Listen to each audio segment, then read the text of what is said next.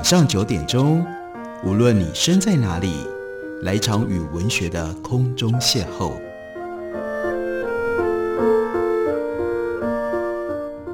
杨照谈书，邀您一同遨游文学世界，认识古今中外的经典之作。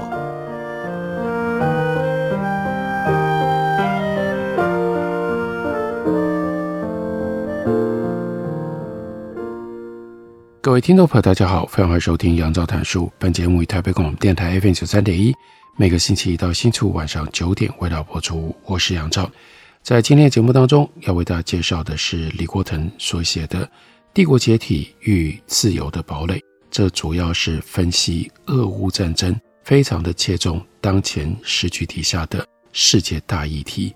这本书刚刚由八旗文化出版，在这本书里面讨论了一个。大家会很关切的重大的问题，当然不是那么样容易回答，所以必须要以这么庞大的一本书的篇幅来试图从各个不同的角落予以挖掘、予以探测。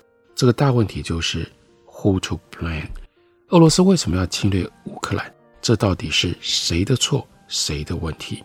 那尤其是俄罗斯出兵的时候，普丁总统给了许许多多的理由，表示。俄罗斯是不得已的，换句话说，应该要谴责的是乌克兰，是乌克兰以及北大西洋公约组织背后的美国，有了各式各样对俄罗斯的侵犯，对于俄罗斯的步步紧逼，所以才逼得俄罗斯不可能继续忍耐，而必须要出兵乌克兰。那我们到底怎么来看待这个纠结的战争的因素呢？所以在这本书的第六章当中。连国腾他就先从俄罗斯的面相，接下来乌克兰的面相，再下来换成美国跟欧洲的角色，从这三大方面试图来解答乌克兰战争为何爆发。在俄罗斯面相上来说，侵略乌克兰主要是第一历史的原因，还有普丁个人的情节。俄罗斯入侵乌克兰。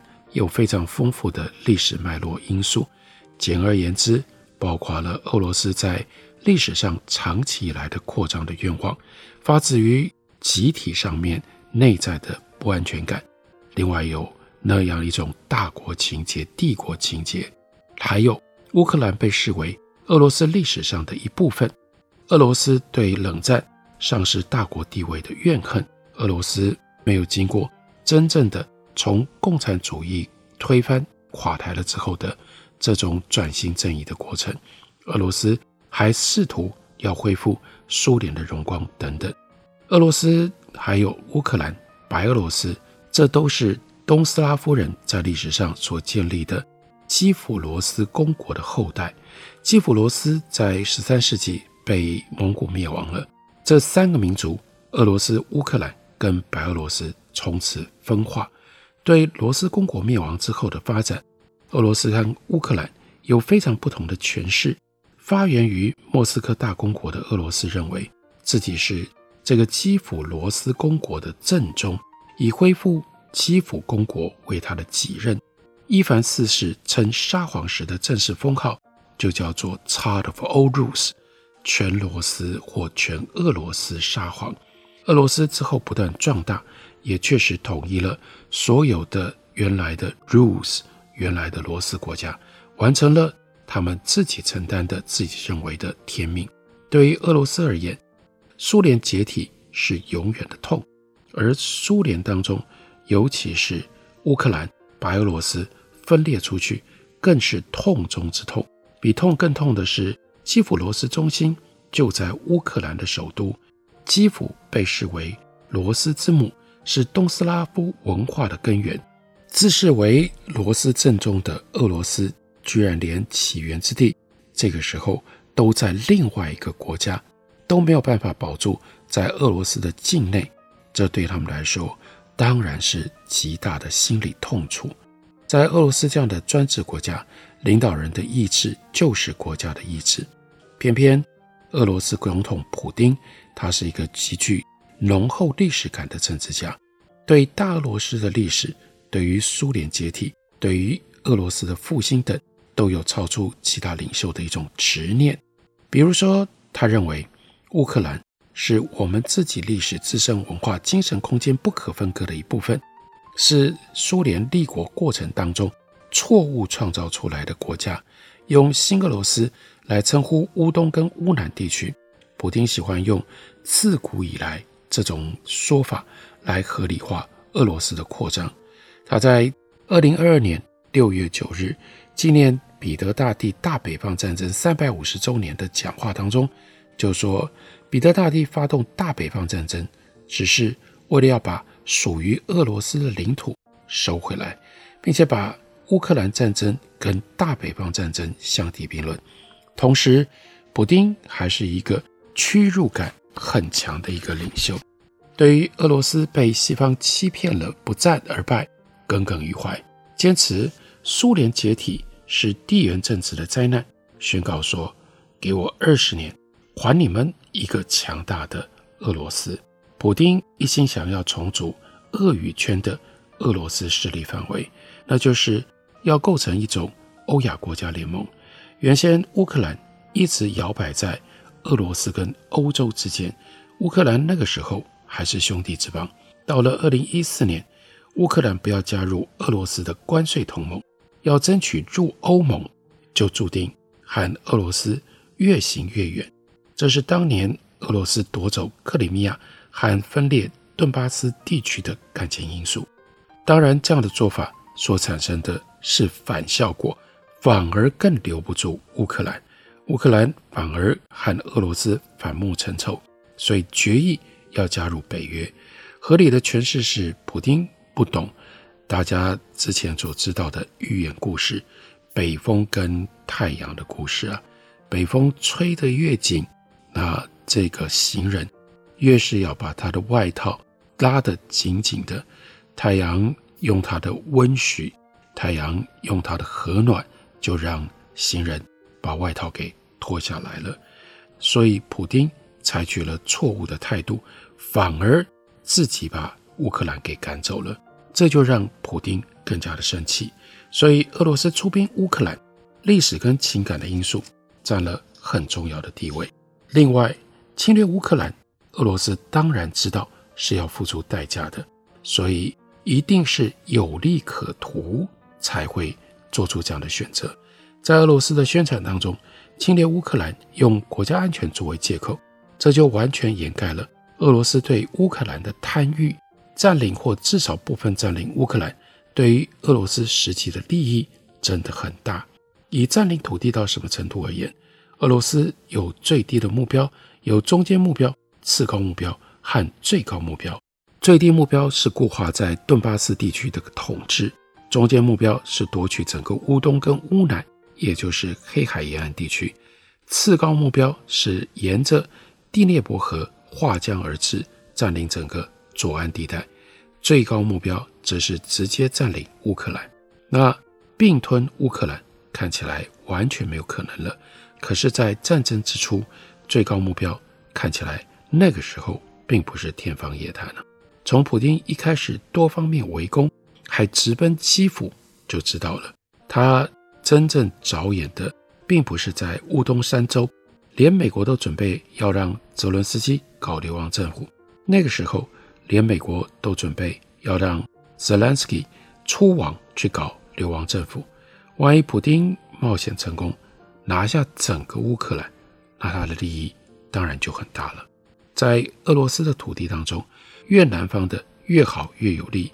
在沙皇时代跟苏联时代，俄罗斯土地的质量还算不错，但苏联一解体，以俄罗斯的视角来看，土地少了四分之一，人口。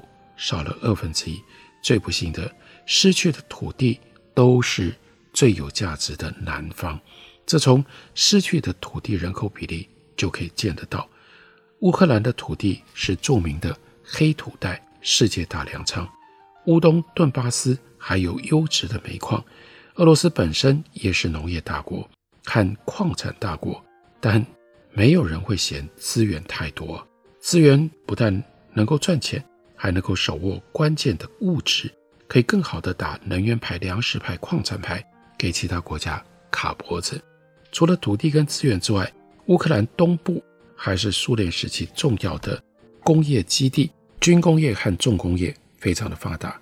关键的这些工业在苏联时代是为俄罗斯工业配套的。乌克兰独立了之后，俄罗斯还要从乌克兰进口这些产品，所以与其被人家卡脖子，不如先抢为快吧。这就是有庞大的利益在背后策动。让普丁决定要发动对乌克兰的战争，这是我们从俄罗斯的角度来理解乌克兰战争为何爆发。休息一会儿，等我回来继续聊。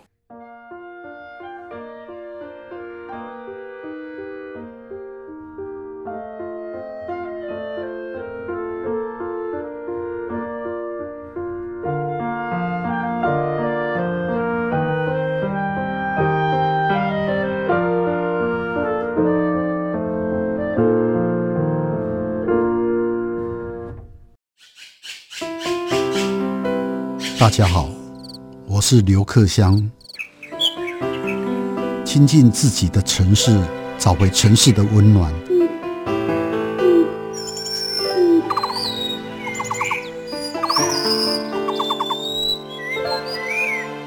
听见台北的声音，就在台北广播电台，FM 九三点一，AM 一一三四。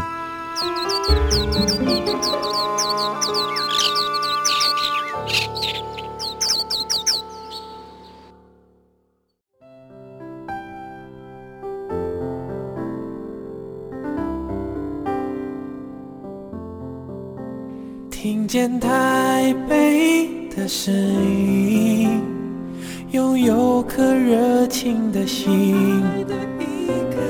有爱与梦想的电台，台北广播 FM 九三点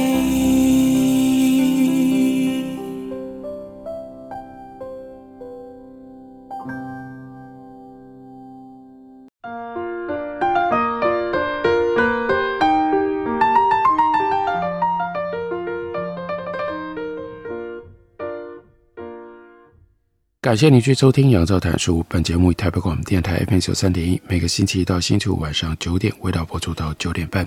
今天为大家介绍的这本是李国腾他所写的《帝国解体与自由的堡垒》，主要是从历史的角度、现实的角度，乃至于道德道义的角度，为我们剖析俄罗斯侵占乌克兰的这场战争。这场战争到现在打了半年的时间。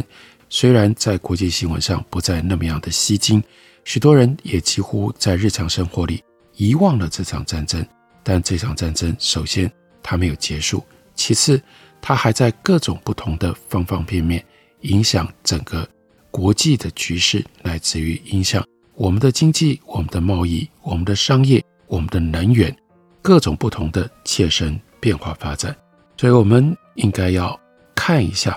更深入的了解一下，例如说，乌克兰战争为什么会爆发？李国腾提供了乌克兰的面相。乌克兰的面相，从历史上来说，它的前提是乌克兰独立之初是一手好牌，可惜呢，后来都打烂了。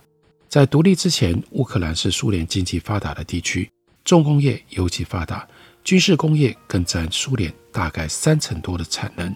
是苏联工业体系当中非常重要的一环，它的经济基础不能说不好，可是独立了之后，原先的很多重工业产业，尤其是军事工业，整个体系被瓦解了。乌克兰又找不到工业出路，所以就经历了非常奇特的退化、去工业化的过程，农业反而变成了经济的支柱。乌克兰又没有俄罗斯、哈萨克那样丰富的能源资源。有煤矿，但是呢，石油、天然气并不多。能源上还非常依赖俄罗斯的天然气。二零零八年，乌克兰达到略低于人均 GDP 四千美元的顶峰，然后呢，就一路起伏，到今天并没有恢复到二零零八年的水准。总而言之，乌克兰变成了原苏联国家当中的后进分子，在所有欧洲国家当中更是倒数第一。更有甚者。乌克兰的工业区以俄罗斯人聚居的东部为主，农业则在乌克兰占绝对优势的西部。这样发展不平衡，无疑更加大了俄罗斯裔乌克兰人的离心力。乌克兰在独立了之后，没有发展成为一个优秀的民主国家。乌克兰有民主，但乌克兰同时政治腐败，整个国家成为寡头跟政客勾结的玩物。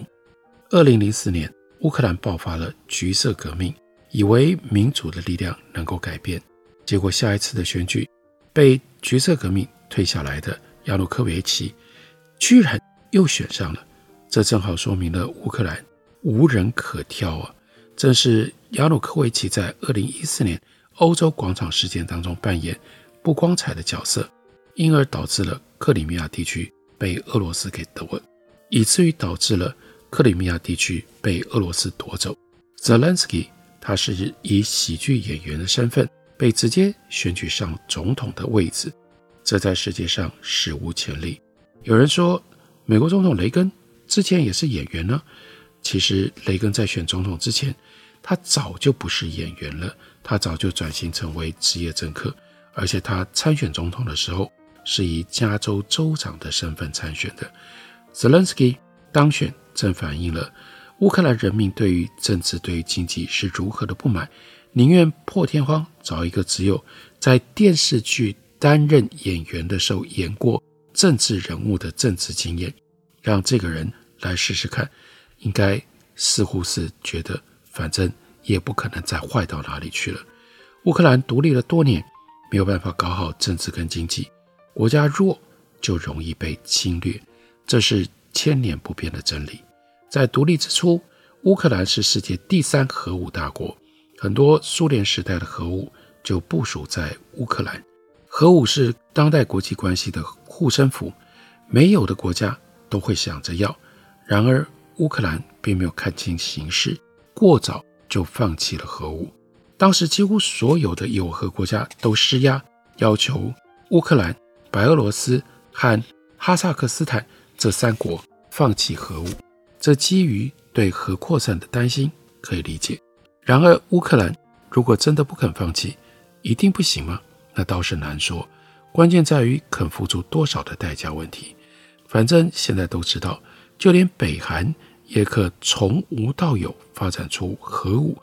乌克兰当时有大量核武在手，筹码只会更多。况且，即便真的要放弃核武，也应该也可以谈一个更好的安全保障条约吧，比如说要求加入北约、欧盟等等。然而，乌克兰当时却只是。和美国、俄罗斯、英国签订了叫做《一九九四年布达佩斯安全保障备忘录》，里面规定乌克兰同意放弃核武，而其他这几国承认并且确保乌克兰在现有土地上的独立和主权，避免使用武力来威胁乌克兰。然而，备忘录这种形式文件本身的法律拘束力本来就没有那么样稳定，里面也没有强制性的条款。如果任何一方违反协议，会有什么样的法律后果？其他国家有什么样的义务，也都没有规范。所以到了二零一四年，俄罗斯公然违反承诺，公然夺取克里米亚，乌克兰欲哭无泪。英国、美国虽然发动了制裁，但也缺乏更有效的行动。值得指出的是，在中文世界，美国、英国没有使用更强硬的手段，也没有阻止俄罗斯占领克里米亚。被宣传为英美承诺靠不住，然而谁才是真正违反承诺的一方呢？显而易见的是俄罗斯。乌克兰遵守承诺，放弃核武，根据条约，俄罗斯就没道理对乌克兰进行军事威胁，甚至分割领土。这种侵略公然违反了自己所签订的条约。那可是在中国大陆，舆论却是颠倒是非。处处为俄罗斯辩解，好像俄罗斯抢别人的土地是迫不得已的。乌克兰在独立之后看不准形势，没有明确自己的国际关系这条路，没有明确自己的国际关系道路。他既没有像波罗的海三国一样抓住俄罗斯元气没有恢复，尽快就加入了欧盟和北约，也没有像白俄罗斯那样，那就死心塌地。做俄罗斯的小弟，也还没有像哈萨克斯坦那样一心寻求平衡。由于政府交替，俄罗斯一下子亲欧，一下子亲俄，来回摇摆，莫衷一是，各走极端。这样到了普丁治下的俄罗斯，依靠能源价格大涨而恢复了元气。这大致就是以二零零八年的乔治亚战争作为分界点，乌克兰的处境就变得非常的艰难了。再到二零一四年，乌克兰亲欧派占了上风，把亲俄派的总统亚努科维奇给轰下台，还在国内掀起了反俄情绪，于是就给了普丁一个趁机抢过克里米亚的机会。俄罗斯还挑动乌东三州。特别是顿巴斯地区的俄罗斯裔来闹独立，持续的战火一直到今天，在发展举棋不定之外，雪上加霜的是没有尽早处理乌克兰境内恶意人口的问题。在苏联时期，大量的恶意人口进入到了乌克兰，而且呢，乌克兰不只是恶意众多，还分布不均，在克里米亚跟顿巴斯地区尤其集中。欧洲的历史早就已经说明了，跨境少数民族会给民主国家带来的威胁跟危害。在第二次世界大战之前，在波兰的乌克兰人就希望波兰乌克兰人和苏联乌克兰人能够结为一体。苏联解体了之后，乔治亚的南奥塞蒂人和摩尔多瓦的俄裔都在俄罗斯的支持底下成立了傀儡共和国。乌克兰并不是不知道。这个问题也不是真的没有办法解决。克里米亚是自治共和国，不好处理，但顿巴斯地区没有自治权，要解决的话还是有办法的。但是因为对俄乌关系没有既定的战略策划，一下子亲欧，一下子亲俄，也就不可能处理顿巴斯地区的恶意人口问题了。所以。把乌克兰在冷战之后的战略和同属苏联的波罗的海三国，还有哈萨克斯坦相比，就可以更清楚让我们看到乌克兰很大的问题。由于俄罗斯大陆型扩张主义喜欢用自古以来作为借口，因此从苏联解体开始，波罗的海三国跟哈萨克就面临被俄罗斯重新并吞的阴影。但是，这些国家，他们找到了他们自己的策略，而且长期执行这样的策略，所以到现在，他们就有了他们自己的安全的保障。相对的，也就是让我们知道，爆发战争从乌克兰的这个角度上面来看，乌克兰发生了什么样的问题？这个战争基本上就是针对乌克兰独立之后迟迟没有解决的一些根深蒂固的严重的问题。所以，普丁。找到了借口，他用这种方法试图要追求他的领土的扩张，试图要控制乌克兰，试图要在这个过程当中夺得俄罗斯以及他个人更多的政治资本和经济以及其他各方面的利益。所以建议大家持续关怀俄罗斯跟乌克兰之间的这场战争，它还会怎么样变化，还会怎么发展？其中的一本大家可以参考的书。就是《帝国解体与自由的堡垒》，八旗文化的新书，介绍给大家，推荐给大家。感谢您的收听，明天同一时间我们再会。